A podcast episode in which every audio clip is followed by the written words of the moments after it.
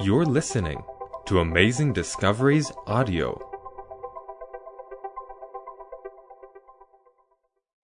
This is For Such a Time As This, Episode 7, with Daniel Pell. Good evening and welcome to our next presentation in our series For Such a Time As This.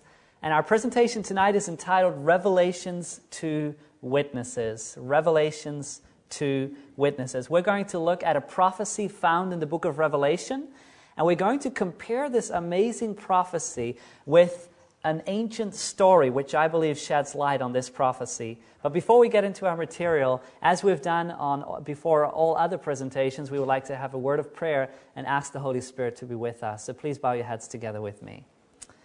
Heavenly Father, thank you for bringing us together here again. We ask that you will bless this presentation, that you will guide us in our study, and that you will fulfill your promise that your Holy Spirit will teach us about your truth. Father, guide us and lead us. For this we pray and ask in your precious name. Amen. Amen. Just recently I came across this quotation by an unknown author, at least unknown to me. It says the following: Christianity started in Palestine as a fellowship. It moved to Greece and became a philosophy. It moved to Italy and became an institution. It moved to Europe and became a culture. It moved to America and it became an enterprise. Isn't that so true? Christianity started in Palestine as a fellowship, and yet it has picked up so much baggage on its way. It has moved to Greece, became a philosophy, moved to Italy, became an institution, moved to Europe, became a culture, moved to America, became an enterprise. I don't know what it became when it arrived here, but surely there are elements in Christianity, there are teachings in Christianity that don't really belong to what Jesus taught. What we are going to do tonight is we're going to look at a prophecy in the book of Revelation that predicted that these things would happen, that show us an example of how it happened in history, but also that leads us back to the Scriptures, that leads us back to the two witnesses upon which we can build our lives. And so I invite you to take your Bibles this evening and to turn with me to the book of Revelation, to the 11th chapter, Revelation chapter 11. And here our prophecy is found regarding the two witnesses, Revelation's two witnesses. Turn to Revelation chapter 11 and we'll pick it up in verse 3. Revelation chapter 11, beginning in verse 3. And the Bible says, "For I will give power to my two witnesses, and they will prophesy 1,260 days, clothed in sackcloth. These are the two olive trees and the two lampstands standing before the God of the earth. And if anyone wants to harm them, fire proceeds from their mouth and devours their enemies. And if anyone wants to harm them, he must be killed in this manner.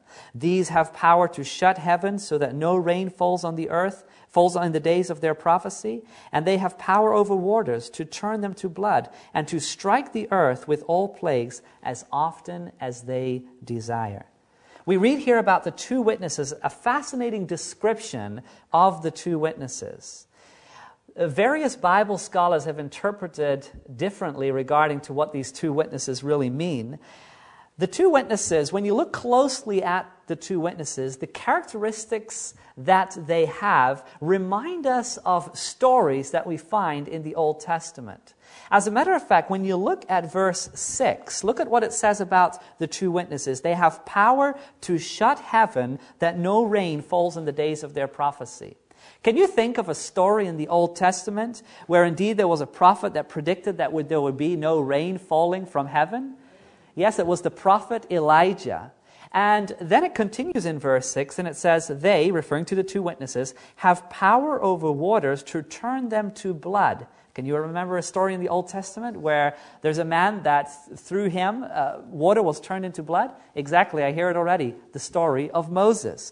Then in the end of verse 6 it says, "and to strike the earth with plagues." Do you remember a story where we find plagues striking the earth? Yes, again, Moses, the story of Moses.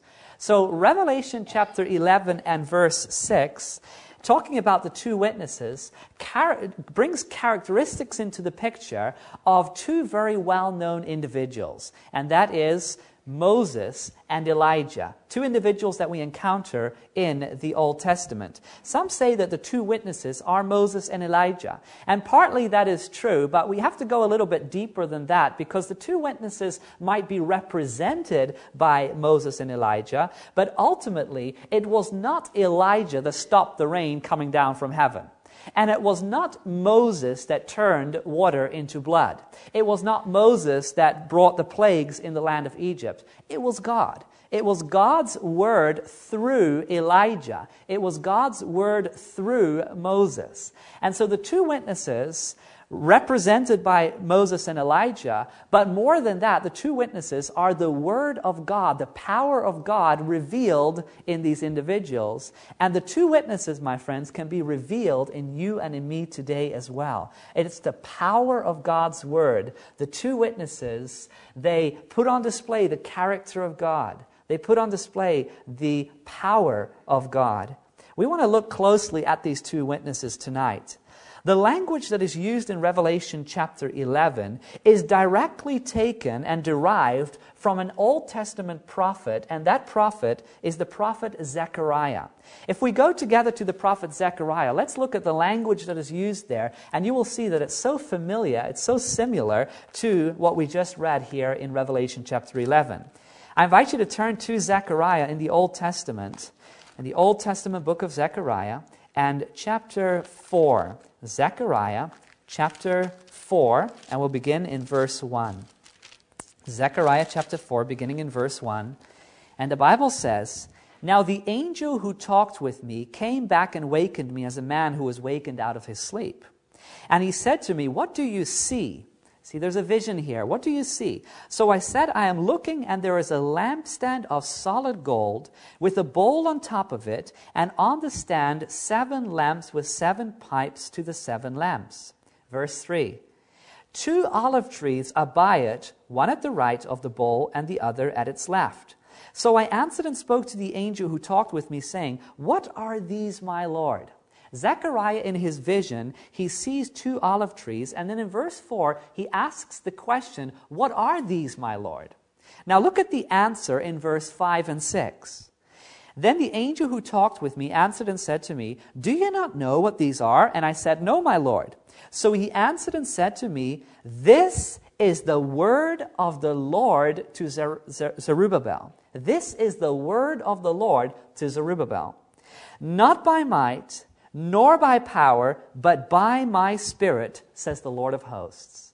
Take notice that as Zechariah asks the question, "What are these?" referring to what he just saw, the 2 olive trees, the answer that is given is that they are the word of the Lord unto Zerubbabel, the word of the Lord. Just like the two witnesses in Revelation chapter 11 was the word of God through Elijah, and it was the word of God through Moses. Here the word of God is working through Zerubbabel. And how does that word work? It's not by might nor by power, but by the Spirit, of God, the Holy Spirit. My friends, as we look at this incredible prophecy in Revelation chapter 11, and we look here at Zechariah, the book of Zechariah, we find a familiar scene. We find similarity in the language. As a matter of fact, Zechariah sees a vision of a lampstand, and he sees a vision of 2 olive trees. He asks what these are, and the answer is, "It's the word of the Lord unto Zerubbabel, not by might, nor by power, but by my Spirit, says the Lord." The word of the Lord would be empowered by his Spirit. Zerubbabel would be a mouthpiece for God. As a matter of fact, Zechariah chapter 4 and verse 7, look at what it says. Right after what we just read, verse 7 says, "Who are you, O great mountain? Before Zerubbabel you shall become a plain, and he shall bring forth the capstone with shouts of grace to it." So before Zerubbabel, a mountain would be made a plain. Now, Zerubbabel did not have that power to make a mountain into a plain. Neither did Elijah have power to stop the rain from heaven. Neither did Moses have the power to change water into blood. But it's the power of the Spirit of God working through these men. Amen? It's the power of God working through them. It's the power of the Word. It's the Word of God, the Scriptures. The two witnesses is the power of God's Word working in individuals like Moses, like Elijah, like Zerubbabel, and like you and me. We can be added to that picture. God wants to work in us, His Word. He wants His Word to flow through us. As a matter of fact, in the book of Psalms, chapter 119 and 105, many of us will be familiar with this scripture. It says, "Your word is a lamp to my feet and a light to my path." Your word is a lamp to my feet and a light to my path. The two witnesses, they brought light because the scriptures bring light. The word of God is a lamp to our feet, a light to our path. It gives us direction in life. Revelation chapter 11, if we turn back there now, let's look a little closer at this prophecy. Revelation chapter 11, and look at verse 5 and 6. Revelation 11, verses 5 and 6. Look what the Bible says. "And if anyone wants to harm them," talking about the two witnesses, "fire proceeds from their mouth and devours their enemies. And if anyone wants to harm them, he must be killed in this manner. These have power to shut heaven so that no rain falls in the days of their prophecy, and they have power over waters to turn them to blood and to strike the earth with all plagues as often as they desire." This power of God's word is put on display here. You see, God's word has the power to create. When we go all the way back to creation, God said, "Let there be light," and there was light. He created everything in this world, and that creative power of God's word remains. And that's why you see in the stories of Scripture how that through men and women, God could work His power and He could manifest it. His word stands the test of time. Now, in order to understand this prophecy in Revelation chapter 11 and the power of God's word, we need to go back to a story that I believe sheds more light on the prophecy here in Revelation. If you turn with me to the book of Mark, we turn from the book of Revelation, and we'll come back there in a little bit, but turn with me to the book of Mark in the New Testament, the Gospel of Mark, and turn to the chapter 9, and we have here the event which is referred to as the Mount of Transfiguration. The Mount of Transfiguration. An incredible experience that Jesus had with some of His disciples here. And I believe that this story sheds light on the prophecy of Revelation chapter 11. In Revelation chapter 11, particularly these two witnesses are described as, we know it's the Word of God, but the description that is given refers particularly to two individuals, and that is Elijah and Moses. Now, Elijah and Moses are encountered in another place in the New Testament. We know their story from the Old Testament. We find them in another place in the New Testament. It's not in Revelation, but it's in the book of Mark. In Mark chapter 9, we read about these two individuals on the mount together with Jesus, appearing there with Jesus. Now, let's look at this story for a moment. Mark chapter 9, and we'll begin right there in verse 1. Mark chapter 9, beginning in verse 1. "And He said to them," Jesus speaking here, "Assuredly I say to you that there are some standing here who will not taste death till they see the kingdom of God present with power." Now, many people have been troubled by that verse. Jesus says, "I'm telling you, some people standing here will not taste death till they see the kingdom come with great power." How can that be when Jesus spoke that 2,000 years ago and He has not yet come? How could it be that Jesus could say that? Well, you continue to read, and right after the words of Jesus there, we have the story of the Mount of Transfiguration. And this story really is a type of the kingdom of God coming. It's a type of the second coming of Jesus Christ in the end of time. And in this story, we encounter Elijah and Moses. We encounter the two witnesses. Take notice of the story in verse 2. Mark chapter 9 and verse 2, it says, "Now after 6 days, Jesus took Peter, James, and John, led them up on a mountain apart by themselves, and He was transfigured before them. His clothes became shining, exceeding white like snow, such as no launderer on earth can whiten them." Look at verse 4. "And Elijah appeared to them with Moses, and they were talking with Jesus." Can you imagine three of the disciples, Peter, James, and John? They are allowed to join their master, Jesus, and they climb up this hill. And on top of the hill, Jesus is transfigured before them. In other words, Jesus appears glorified before them. Now they see him truly as the Son of God. They are looking at Jesus, and he is brightly shining. He looks like a King of kings and Lord of lords. As a matter of fact, he looks exactly like he looks when he's going to come the second time. They see Jesus in all his glory. And then two other individuals appear there on the Mount of Transfiguration, Moses and Elijah, and they talk with Jesus. As a matter of fact, in another account of the Gospels, in the book of Luke, and in Luke chapter 9, you can also read about the Mount of Transfiguration, and it talks about these two individuals, Moses and Elijah, meeting with Jesus on the Mount. And it actually tells you what they were talking about. It refers to their conversation, and they were actually discussing what Jesus was about to go through, that what he was facing, the trials he was facing, his death that was soon going to take place. Can you imagine that Moses and Elijah were sent from heaven to comfort Jesus at such a time as that, as what he was going through, at such a time that he was facing Calvary? But prior to that, God was sending him an encouragement from heaven. Moses and Elijah appear on the Mount of Transfiguration. They converse with Jesus. And Peter, James, and John, they're beholding this scene. They're looking at all of this happening before their very eyes. Now, this scene here on the Mount of Transfiguration is really a miniature picture of the second coming of Jesus Christ. Think about it for a moment. Moses and Elijah appear. Jesus appears in all his glory as King of kings and Lord of lords. When Jesus comes the second time as King of kings and Lord of lords, we know that there's going to be two types of people.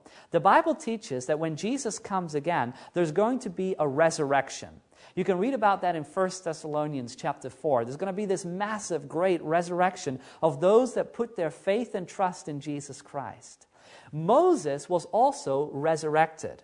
We know that Moses is now in heaven. He was resurrected, and he is really a type of those that in the end of time, when Jesus comes again, will be resurrected from the grave. There's also another people that will live when Jesus Christ comes again, and they will be translated to heaven. Also in the same passage there in 1 Thessalonians chapter 4, it not only talks about the resurrection, but it talks about those that are alive will be caught up together with those that are resurrected to meet the Lord in the air. So there will be two groups of people, those that will resurrect and those that will be living and that will be translated. Isn't it interesting that on the Mount of Transfiguration, this miniature picture of the second coming of Jesus, we have Moses and Elijah. Moses representing those that will be resurrected, Elijah representing those that will go to heaven without tasting death. Remember Elijah the prophet, at the end of his life, he did not die a natural death. We read in the scriptures that he was taken up by a fiery chariot into heaven. And so we know that when a person dies, they rest in the grave, and the Bible teaches that at the end of time, when Jesus Christ comes back, those that have put their faith in Jesus will be resurrected. Those that are alive at his coming and that have put their faith in Jesus, together with those that have now been resurrected, will meet the Lord in the air. It's almost like here in Mark chapter 9, this scene of the Mount of Transfiguration is bringing our minds straight to that glorious event in the end of time when Jesus Christ returns as King of kings and Lord of lords. Jesus appears there shining in his brightness. And Peter, James, and John are watching this scene. Now, interesting, when this has all taken place and they're on their way back down the mountain, take notice of what Jesus says to the disciples, to Peter, James, and John. In Mark chapter 9 and verse 9, he says, "Now as they came down from the mountain, he commanded them that they should tell no one the things they had seen till the Son of Man had risen from the dead." So they were not to tell about that which they had experienced there on the mountain, but they could once the Son of Man had risen from the dead, once Jesus had resurrected. Now, in the New Testament, there is only one place outside of the Gospels where one of these three individuals that witnessed the scene actually refers back to this event. Now, who were the disciples that were with Jesus? Peter, James, and John, right? Now, one of them refers back to this scene, and that is Peter, only in one place. And I want you to take notice of how he talks about this experience. Turn with me in your Bibles to 2 Peter chapter 1. 2 Peter chapter 1. And take notice as Peter reflects back upon that event on the mountain. He says the following about it, 2 Peter chapter 1, verse 16 to verse 18. And he is addressing the believers, and he says, "For we did not follow cunningly devised fables when we made known to you the power and coming of our Lord Jesus Christ, but were eyewitnesses of his majesty." I want you to think and ponder about those words for a moment. Peter says, we're not telling you fables when we're talking about the coming of Jesus. And then to really build up his argument, he says, we were eyewitnesses of his majesty. And the people are thinking to themselves, how could Peter be an eyewitness of the coming of Jesus when it has not yet happened? Well, take notice what he continues to say in verse 17. "For he received from God the Father honor and glory when such a voice came to him from the excellent glory, 'This is my beloved Son in whom I am well pleased.' And we heard this voice which came from heaven when we were with him," where? "On the holy mountain." As a matter of fact, there were only two times in the Gospels that you can read about the voice from heaven being heard, "This is my beloved Son in whom I am well pleased." One time was at the baptism of Jesus when he came up out of the water, and the second time was at the Mount of Transfiguration. And clearly Peter is talking about that event here. He talks about the voice that they heard on the holy mountain. So as Peter is referring back to that event, he is pointing to that event in the context of the second coming of Jesus Christ. Isn't that fascinating?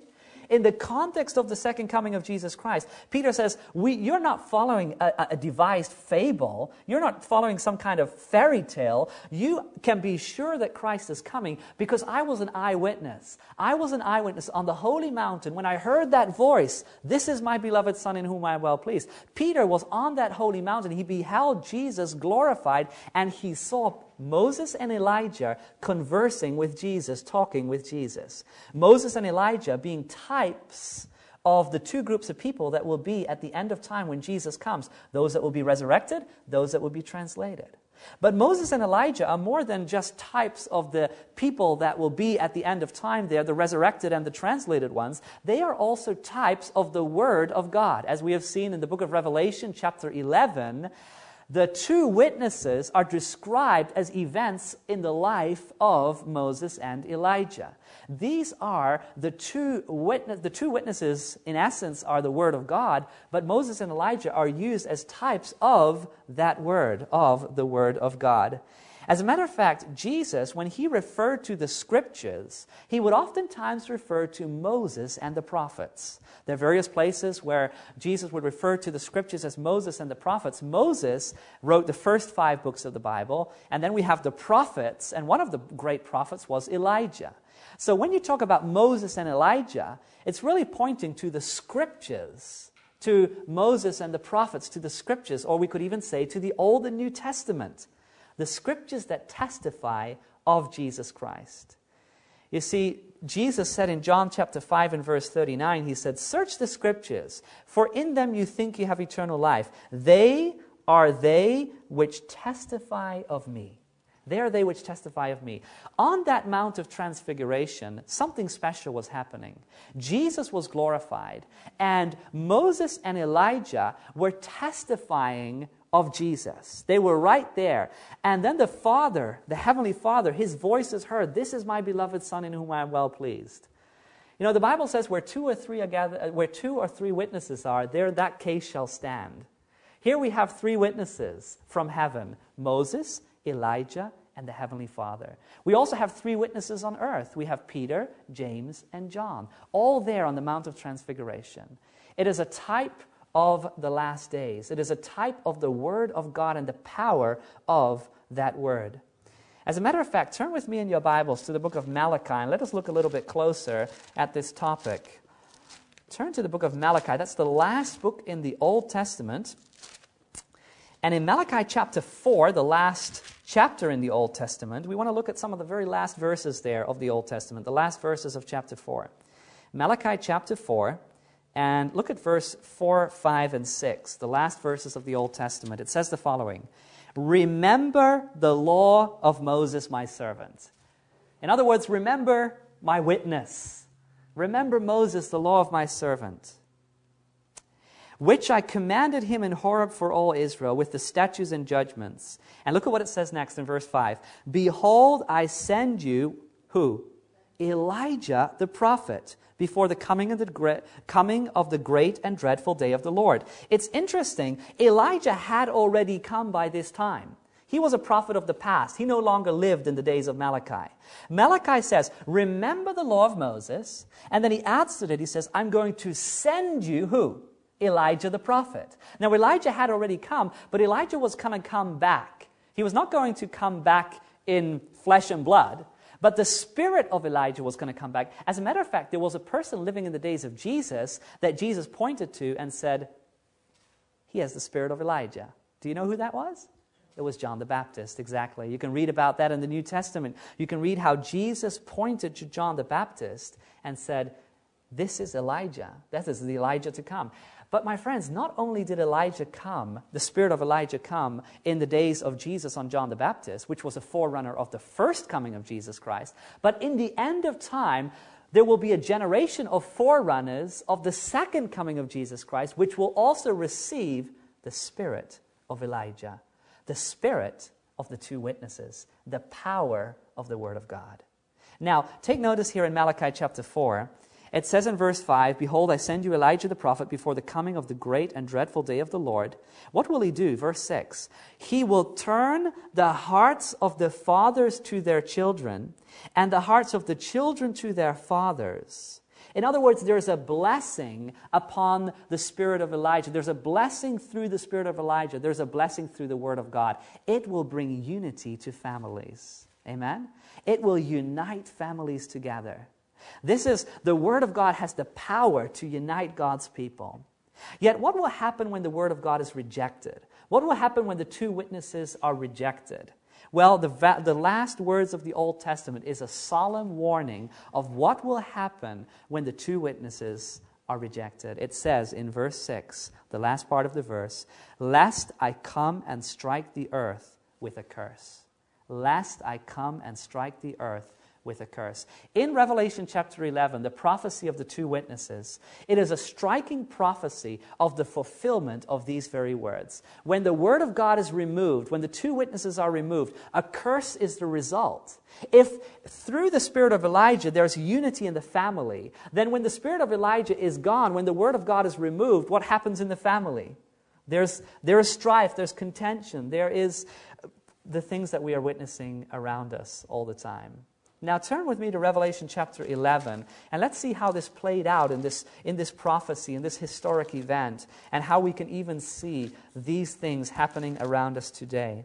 Revelation chapter 11, back to our prophecy there, and I think the story that we've looked at there on the Mount of Transfiguration will shed more light on this prophecy here. Revelation chapter 11, and we'll pick it up again in verse 3. Verse 3 says, "And I will give power to my two witnesses, and they will prophesy 1,260 days clothed in sackcloth." They will prophesy 1,260 days clothed in sackcloth. Now, this is a prophetic time period that is mentioned here. As a matter of fact, this specific time period is mentioned 7 times in the Bible. It is mentioned 7 times in the books of Daniel and Revelation. And this time period is referring, when you compare it with all the other places where it is mentioned, it is talking about the time of the Dark Ages. It is talking about the time in which the Papal Church reigned supremely in Europe. As a matter of fact, you can look at this time period and you look at history and you see that from 538 to 1798, the Church of Rome had the authority and the scriptures were subject to the traditions and teachings of man, the teachings of Rome. For there are other prophecies in the book of Revelation, other prophecies in the book of Daniel that deal specifically with what happened at that time. Isn't it interesting that in Revelation chapter 11 and verse 3, it talks about this time period, and then it says that the two witnesses are clothed in sackcloth during that period. Now, that phrase, clothed in sackcloth, you can also find in other places in the Bible, and it refers to a state of mourning. It refers to a sorrow. As a matter of fact, whenever something drastic happened, when a city was destroyed or a person died, they would clothe themselves in sackcloth, and it was symbolic of saying, you know, showing that they were in a state of mourning, in a state of sorrow. The two witnesses, the Word of God, the Scriptures, are clothed in sackcloth. Why? Because during this period of papal supremacy, the traditions of man were placed above the Word of God. The Word of God came in the debris and was lost in the traditions of man. And so it is interesting to note here in Revelation chapter 11 that we are brought right to this period in which the Word of God was under severe attack.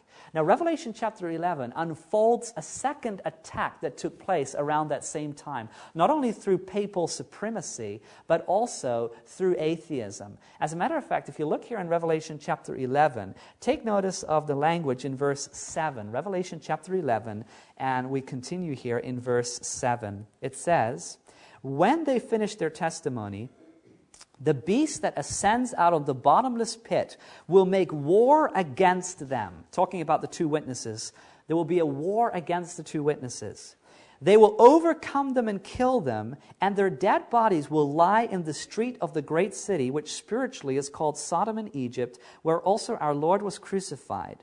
Then those from the people, tribes, tongues, and nations will see their dead bodies 3.5 days and not allow their dead bodies to be put into graves. And those who dwell on the earth will rejoice over them, make merry, and send gifts to one another, because these two prophets tormented those who dwell on the earth."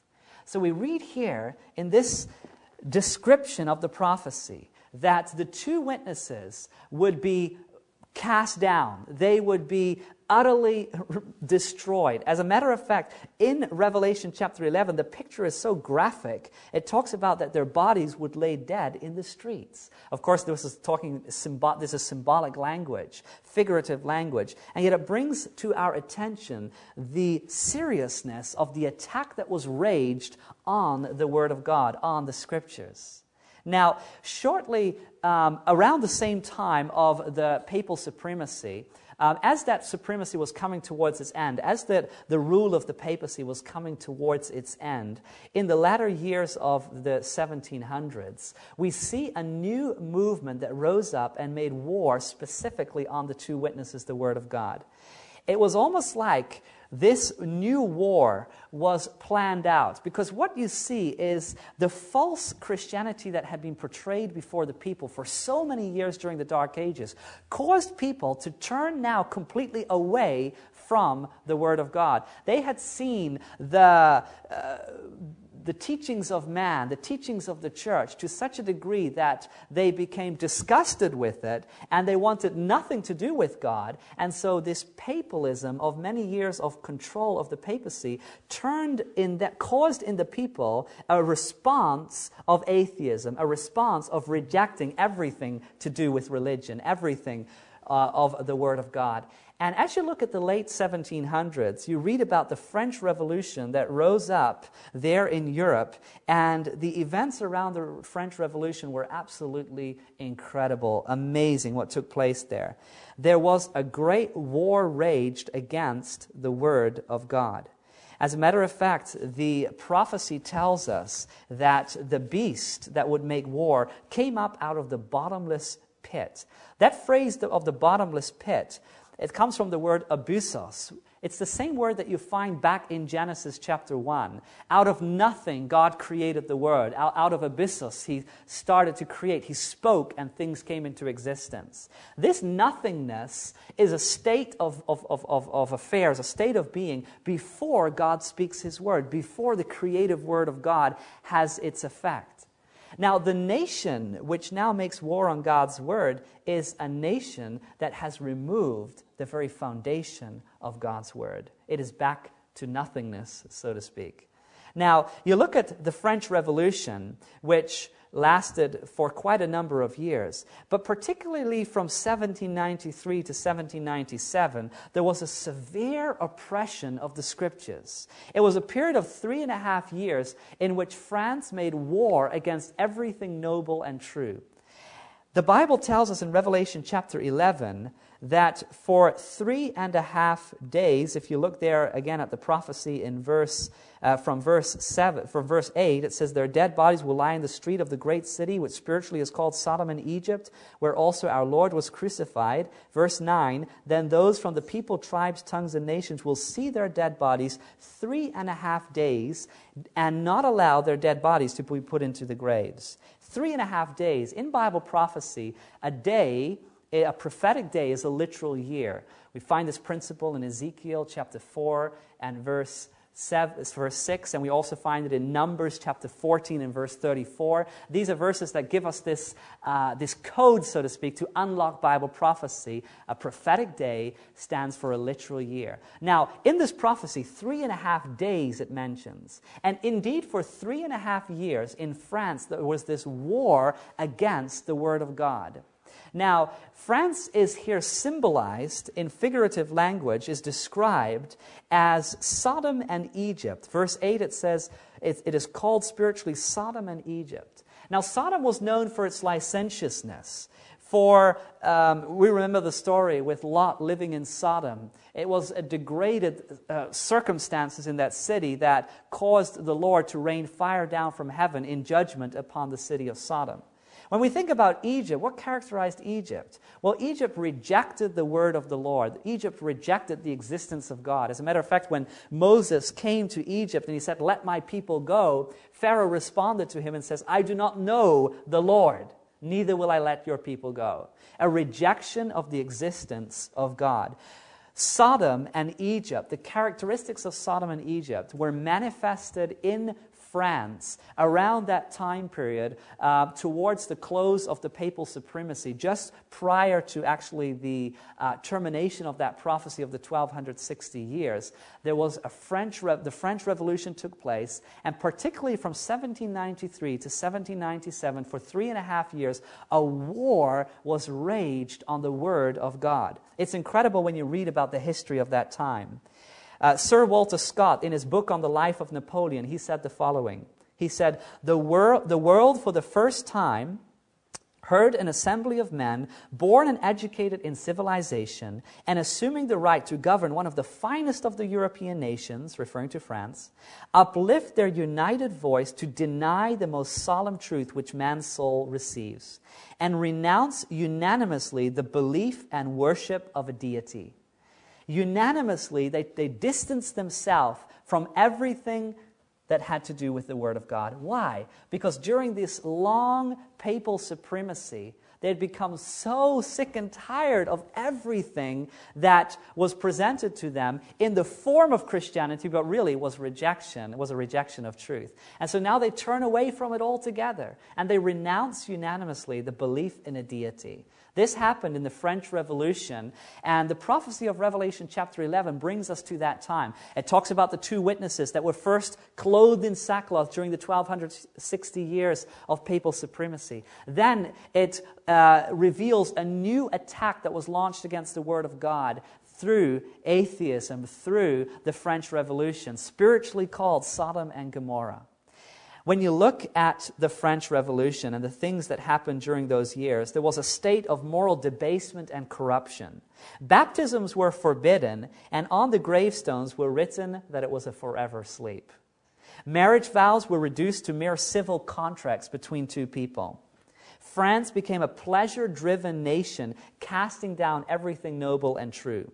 Crime flourished in those dark years, and Bibles were burnt publicly. A 10-day week was introduced, also something very interesting. The Bible talks about a 7-day week from creation. 6 days the Lord created heaven and earth. 7th day he sanctified. It was a rest day, the Sabbath. The structure of a 7-day week can be traced back to the Bible. And yet in France, now they instituted a 10-day week. And every 10th day was set aside for rivalry and blasphemy against God. France set up their own god, the goddess of reason, in the person of a woman. For 3.5 years, the blood of martyrs flowed from the Galantines in France. It was amazing when you look at the history of this time period. For 3.5 years, a nation denied the existence of God, but they reaped a bitter harvest. And at the end of those 3.5 years, the nation of France had to come to a recognition of the necessity of faith in God's word as the foundation of morality and virtue. They came to that point that they could not deny that the word of God is indeed a foundation for virtue and morality in a nation. Now look at what the prophecy tells us there in Revelation chapter 11. What was going to happen after those 3.5 prophetic days, or those 3.5 years? We read in verse 11 and 12 the following. Revelation chapter 11 and verse 11 and 12. It says, "Now after the 3.5 days, the breath of life from God entered them," talking about the two witnesses, "and they stood on their feet, and great fear fell on those who saw them. And they heard a voice from heaven saying to them, 'Come up here.' And they ascended to heaven in a cloud, and their enemies saw them." It's interesting, it's fascinating that after these 3.5 years, the word of God was again exalted. And when you look at what happened shortly after the French Revolution, you will find that indeed the Word of God became very prominent. It was translated into many languages. It was made available to many people. The printing press was invented and the Bibles were made available to many. As a matter of fact, in 1804, the British and Foreign Bible Society was organized. Shortly after that, in 1816, the American Bible Society was founded. The Bible was printed and the two witnesses were spread to the nations. And now it has been translated into hundreds of languages and dialects, of course. And this book, The Two Witnesses, that we have in our possession today, has stood the test of time. Really, when you think about it, this book is a blood-stained book. Many people have lost their lives for us to have to obtain the two witnesses today. So many people have lost their lives. So many people have tried to destroy the Scriptures throughout time. And yet it has stood the test of time. You and I possess the two witnesses today. And my friends, it has not lost any of its power. Just as the two witnesses had power to change water into blood, just as the two witnesses had power to stop the rain from heaven, just as the two witnesses had power to speak through Moses and Elijah and Zerubbabel, so it has the same power to speak through you and me today. It has the power to change our lives. It has the power to create.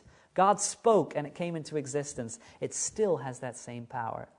Man has made war on the Word of God. During the French Revolution, a great war was launched against the Word of God. The prophecy is recorded there in Revelation chapter 11. And it was the result in France was a curse. The nation was cursed. It reaped a bitter harvest. They had to come to the recognition that the Word of God is indeed the foundation for virtue and morality. It was just like the words of Malachi. He said, the spirit of Elijah will return. It will unite families, but if it's rejected, it will bring a curse. My friends, what are we seeing around us today? The Word of God is again cast aside. The traditions of man are exalted. And again, our nations are experiencing the curse, just like the French Revolution experienced its curse. My friends, it's like history is repeating itself, and we are seeing it before our very eyes. And yet, Jesus is inviting you and me to experience the two witnesses in a powerful way. Actually, He's inviting you and me, just like Peter, James, and John, to join Him up for a mountaintop experience. Like Peter, James, and John walked up on that mountain with Jesus. They looked and they saw Jesus glorified. They saw Moses and Elijah talking with Jesus. So you and I are invited to enter into that mountaintop experience with Him, to enter into the Word of God. You open the two witnesses, and what do you read? You read about Moses, you read about Elijah, you read about the prophets, you read about Jesus. This is our mountaintop experience. And we can add our witness. There are two witnesses in heaven. There are two witnesses in heaven, Moses and Elijah. And the third witness, God Himself, that says, "This is my beloved Son in whom I am well pleased." There are three witnesses on earth, Peter, James, and John. And then there's the ladder between heaven and earth, and that is Jesus Christ himself.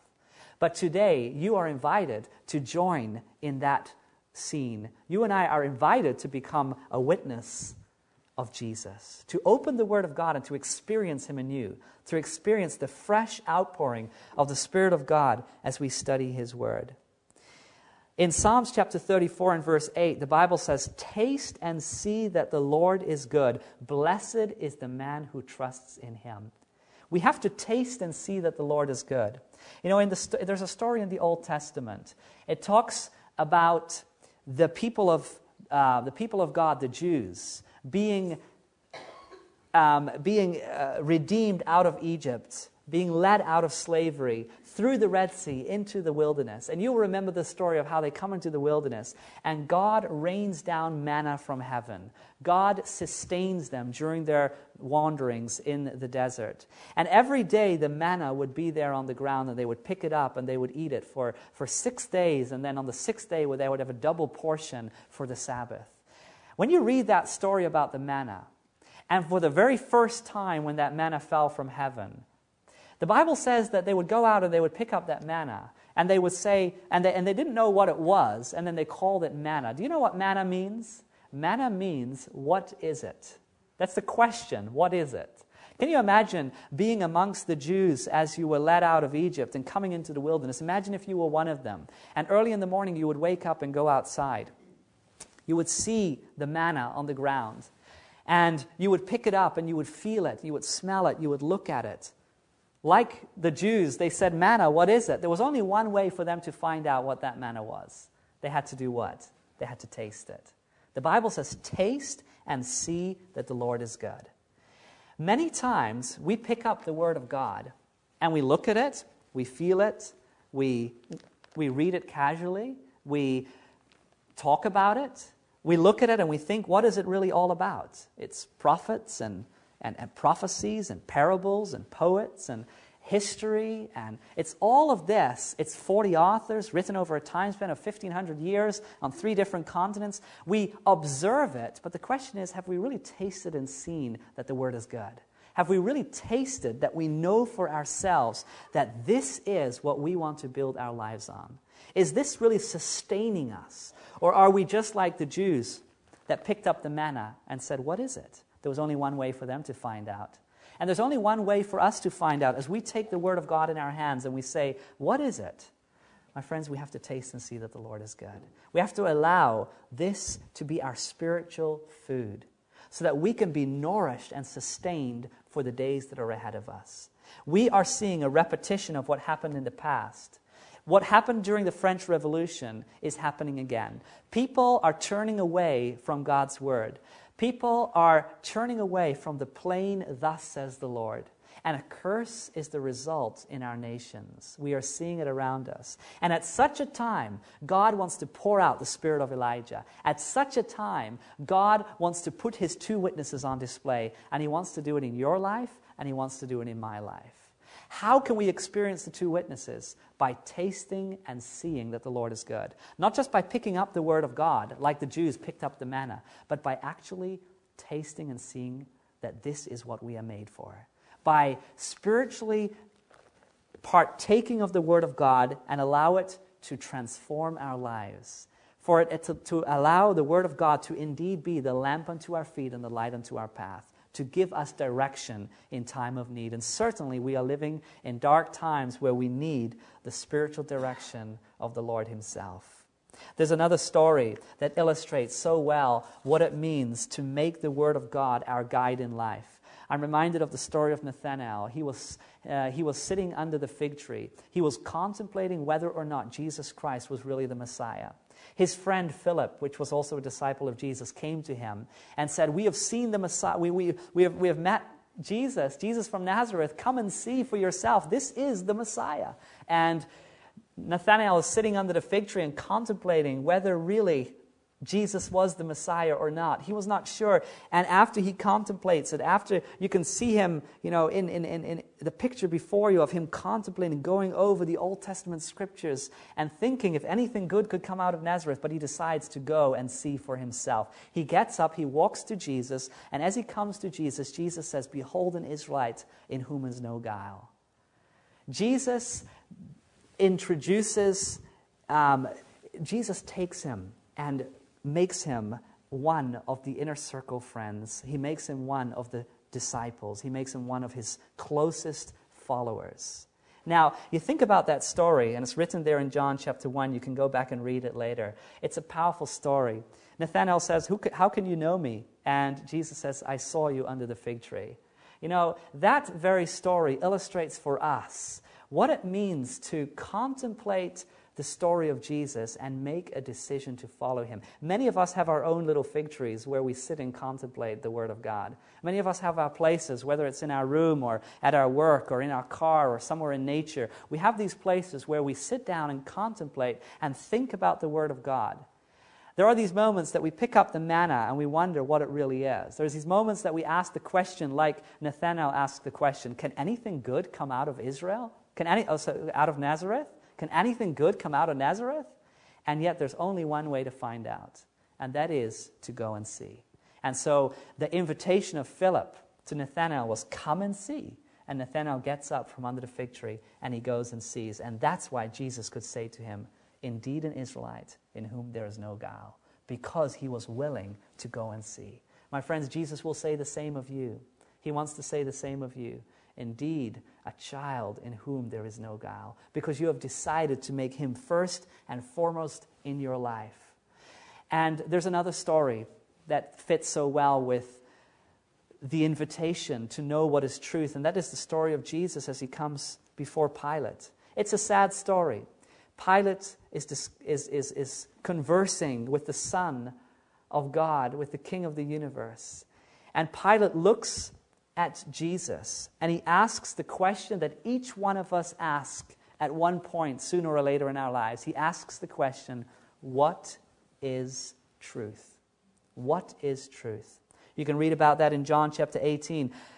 Imagine Jesus standing before Pilate. You can see it before your very eyes. Pilate asking Jesus the question, "What is truth?" There was no better person to ask, by the way. Asking the embodiment of truth, what is truth? And yet, the Bible tells us that right after he asked that question, he walked out of the room and he didn't wait to receive the answer. He walked out. My friends, many times we ask that most important question in life, what is truth? And yet we don't stay around to hear the answer. We ask the question, "Can anything good come out of Nazareth?" But we never get up from under the fig tree. We pick up the manna and we say, "What is it?" But we never taste it. We come to the point in our lives where we have to go beyond the merely observing of the Word of God, beyond the merely talk about the Word of God, but enter into the experience of the Word of God. You and I are invited into that experience. You and I are invited to pick up the manna and to actually taste and know for ourselves that this is what we are made for. You and I are invited to enter into the experience of not just contemplating whether Jesus is the Messiah or who he really is, but to go and meet with him on a daily basis through prayer, to meet with him and experience the power that he has as our high priest and soon coming king. You and I are invited to ask that question, "What is truth?" and to actually stay around to hear the answer, because God wants to give us the answer. Amen? He wants to give us the answer through his two witnesses. Every single day, we can have a mountaintop experience, like Peter, James, and John that went up on the mountain and looked at their Savior, appeared, he was transfigured before them and he appeared in great glory. They looked at that scene, they saw Moses and Elijah, and they heard the voice of God. My friends, when you open the scriptures each and every morning, you can encounter Moses and Elijah, the Old Testament, the New Testament, the scriptures. You can encounter Jesus Christ. He's the center of scripture. And you can hear the words of the Father, that you are his beloved Son, and that he wants you to experience these things so that you can stand on a firm foundation in life. and that you can stand through the test of time as His Word has stood through the test of time. In the book Great Controversy, page 593, it says, "None but those who have fortified the mind with the truths of the Bible will stand through the last great conflict." Let me repeat that. None but those who have fortified the mind with the truths of the Bible will stand through the last great conflict. My friends, we are facing an immense conflict. What happened in the days of France and its revolution are happening again. People are turning away from the Word of God, and the nations around us are reaping the bitter harvest. And yet at such a time as this, we are invited to enter into an experience as never before with the two witnesses. We are invited to enter into an experience of tasting and seeing that the Word is good, and that the Word is made for us, and we are made for the Word. In closing, I want to read one last text in Hosea, the book of Hosea, and that is in the Old Testament amongst the small prophets there, the first of those small prophets right after the book of Daniel, the book of Hosea, and chapter 4 and verse 6. Look at what it says. Hosea chapter 4 and verse 6. It says, "My people are destroyed for lack of knowledge. Because you have rejected knowledge, I also will reject you from being priests for me, because you have forgotten the law of your God. I also will forget your children." It's a solemn warning that is echoing to us, and it brings us to the point where we have to make a decision, either to build our lives upon the firm foundation of God's Word, the two witnesses, or upon our own philosophies and our own traditions and our own ways. You see, you can turn this verse around. It tells us that the people are destroyed for a lack of knowledge. But if you turn it around, you could say that the people of God are repaired and restored by an infilling of knowledge, by a receiving of knowledge, by the receiving of the two witnesses. It says, "Because you rejected God, I will also reject you." We could turn it around and say, if we receive knowledge, God will receive us. Amen? And then it says, "Because you have forgotten the law of your God, I will also forget your children." If we remember the law of our God, He will also remember us. My friends, there is a blessing in building our lives upon the two witnesses. And I pray that you will make the two witnesses your guide, your lamp, and your light, and that you will experience the blessings that God has in store for you. How many of you want to make that decision right now tonight? You want to make the Word of God your lamp and your light. Praise God. Shall we have a word of prayer in closing? Heavenly Father, we thank You that we can come before You. We thank You, Lord, for the prophecy of the two witnesses. We thank You that though in the past Your Word has been trampled upon, and though in the near future and even right now it is happening again, that we need not be afraid, but that we can cling to Your Word, and that we have the promise that You will work through us and in us, and that You will put Your character on display in our lives. Thank You, Father, that You have given us the two witnesses. Thank You that they have stood the test of time. And thank You, Lord, that we on a daily basis can open Your Word and have a mountaintop experience. Help us, Lord, to pick up the manna and to actually taste it. Help us, Lord, in those moments that we are under our fig tree, figuratively speaking, as we are contemplating Your Son, Jesus, may we come and see that indeed He is all that He has promised to be. And Lord, as we ask that important question like Pilate, what is truth? Lord, give us the strength to stay and receive the answer that You have in store for us. And may that truth give form to our lives. And we thank You for it. And we thank You for Your promises. And we thank You that we can dedicate ourselves to You and You, Lord, knowing that You have promised to start a good work in us and also to accomplish it. And we put our faith in You tonight, asking and praying these things in the precious name of Jesus Christ. And for His sake we pray. Amen. If this episode impacted you, please share it with others. Amazing Discoveries is a donor-supported ministry. To help us keep producing content like this, visit amazingdiscoveries.org. And, as always, you can find the visual presentation of this episode on adtv.watch.